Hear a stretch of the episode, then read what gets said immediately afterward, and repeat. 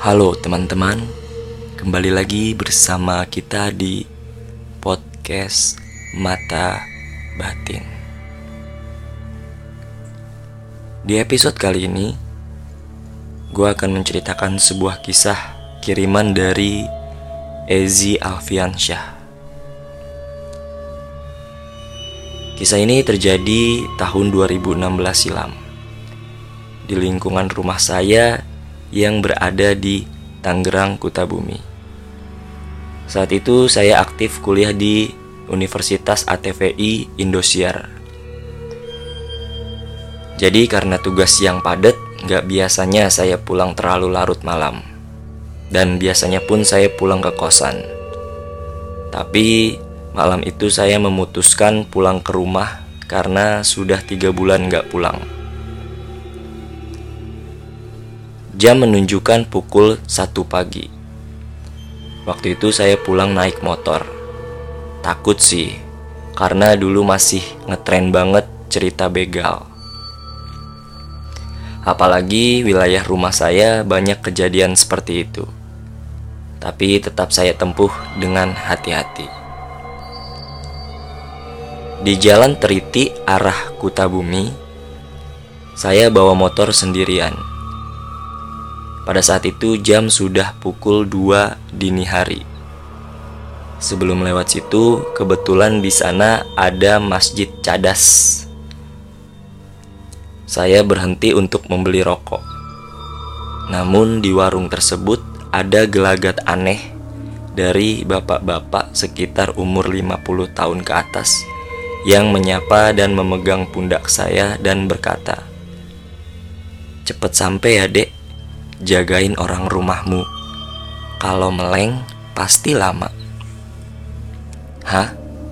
Saya nggak tahu maksudnya apa, saya cuma heeh aja. Di dalam hati saya bilang, bodoh ah, orang biasa juga balik pagi-pagi gini, santai aja. Nah, Pas setelah saya selesai beli rokok, bapak-bapak itu yang tadinya duduk di kursi depan warung udah gak ada. Saya nggak ngerasa aneh. Ya, paling beliau orang ronda yang lihat saya seperti anaknya dan takut pulang ke pagian karena bahaya. Saya kemudian lanjut bawa motor dan di jalan saya ketemu bapak itu lagi. Awalnya saya nggak kaget ketika bapak itu nyalip motor saya dan bilang, Hati-hati ya dek Tapi begitu saya melihat apa yang bapak itu kemudikan untuk menyalip saya, saya sontak kaget. Saya berkendara 60 km per jam di jalan yang kosong dan baru saja bapak itu menyalip saya dengan sepeda tua. Iya, bapak itu menggoes sepedanya melewati kecepatan motor saya sambil wajahnya tersenyum dingin ke arah saya di belakang. Saya yang heran terus memperhatikannya sampai tiba bapak itu hilang dan berganti dengan truk puso pembawa tanah yang berlawanan arah dengan saya. Alhamdulillah saya masih dikasih perlindungan Allah kala itu. Shock. Akhirnya saya diem di pinggir jalan. Aneh, shock dan tentunya gemetar mengingat kemungkinan kecelakaan barusan. Saya lanjut jalan sekitar 15 menit. Lalu setelah sudah dekat rumah, bodohnya saya nggak langsung ke rumah. Saya memilih ke warkop tempat biasa saya nongkrong, di belakang rumah saya. Warkop itu letaknya di perkampungan yang memang kita harus lewat makam perkampungan tersebut.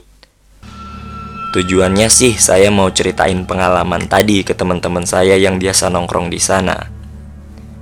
Awalnya saya ke lokasi nggak kejadian apa-apa, tapi sayang, pas sampai warkop, ternyata warkop itu sudah tutup. Lalu saya memutuskan untuk pulang. Di jalan pulang, saya melewati rute yang sama.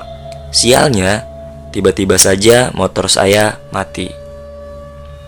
Dan ternyata karena bensinnya habis. Penjual bensin di sini baru ada di depan kampung dekat jalan raya. Kalau mau minta bantuan orang juga nggak bisa karena kampung ini sepi hanya satu dua orang lewat, itu juga jarang.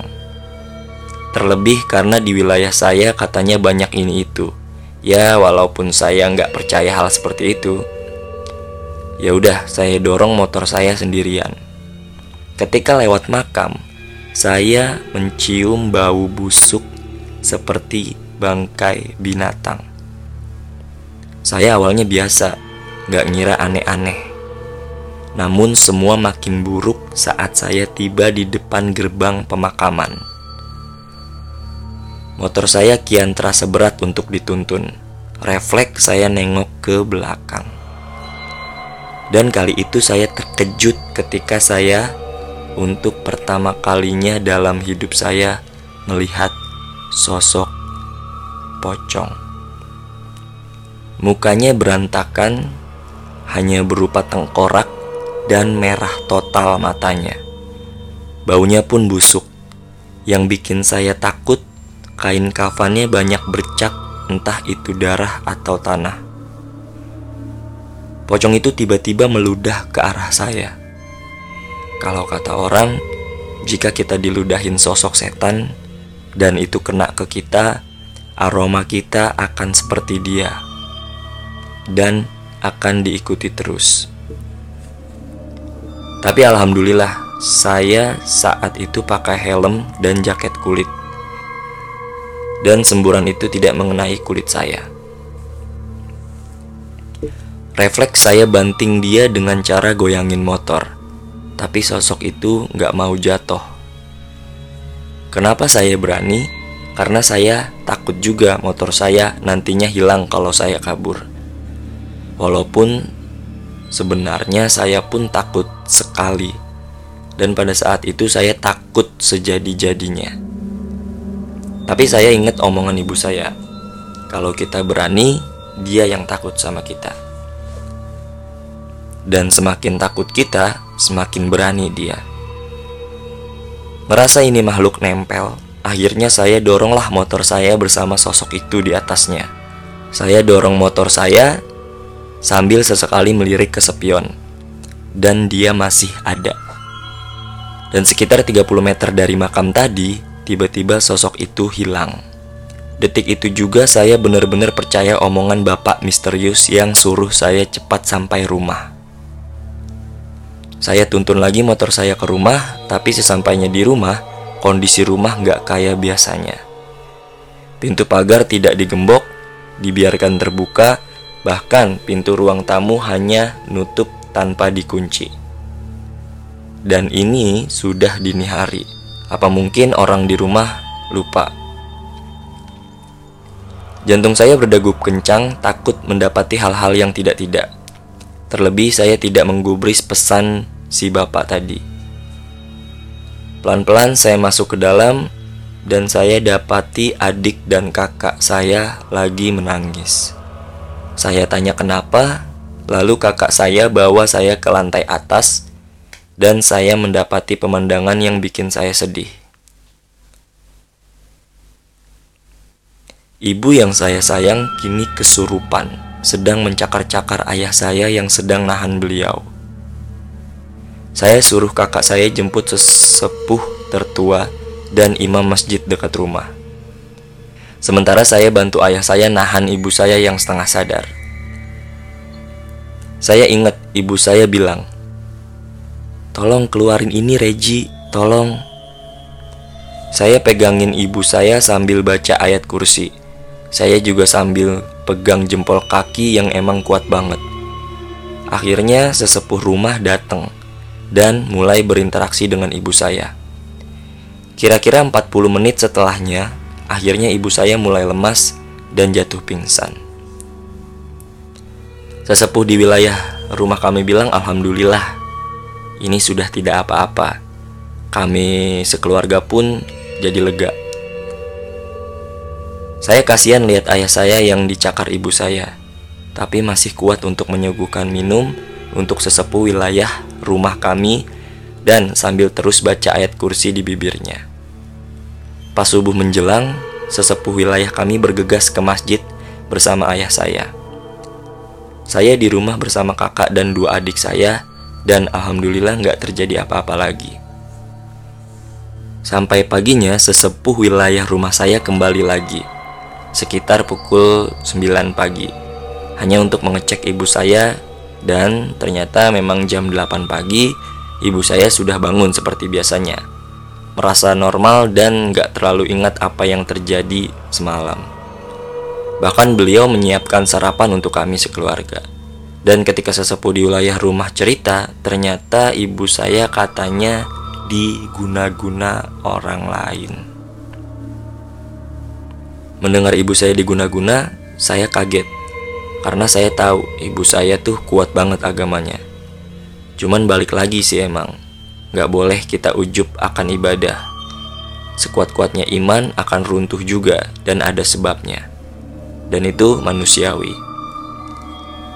Ibu dan ayah saya memang bisnis kontrakan di sekitar perumahan kita.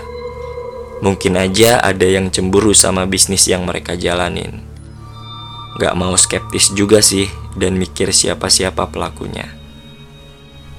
Setelah kondusif, saya jujur sama ibu saya tentang kejadian sebelumnya. Ibu saya cuma jawab, lain kali kalau ketemu gitu dan disuruh pulang, kamu pulang aja, A. Kalau sosoknya masih menyerupai orang baik atau nggak ada niat nyelakain kamu, kamu pulanglah ke rumah, jangan main lagi. Kejadian membingungkan terjadi tiga hari kemudian.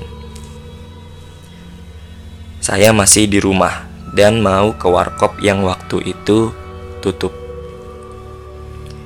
Niat saya mau nongkrong sama teman-teman saya, sekedar basa-basi dan berhubung saya kenal juga sama si penjualnya. Saya nanya, kemarin kenapa nggak jualan? Jam 2 pagi saya ke sini, ternyata tutup dan dia bilang, "Iya, Mas, tutup. Orang tua saya meninggal."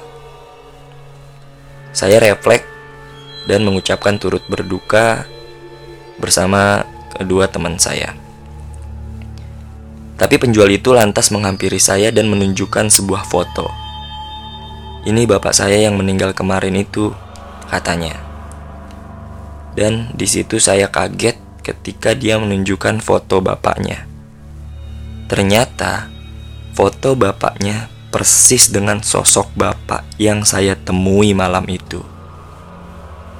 Saya cerita ke dia, antara percaya dan gak percaya. Intinya, saya harus balik lagi sama Tuhan yang Maha Kuasa, yang bisa kasih kapan aja hambanya cobaan, dan bisa memberikan hambanya bantuan dengan cara atau petunjuk apa pun. Jadi itulah cerita dari Ezi Alfiansyah. Ingat teman-teman, setelah mendengarkan cerita ini, mungkin kalian bisa memastikan kiri kanan belakang kalian. Siapa tahu kalian tidak sendirian.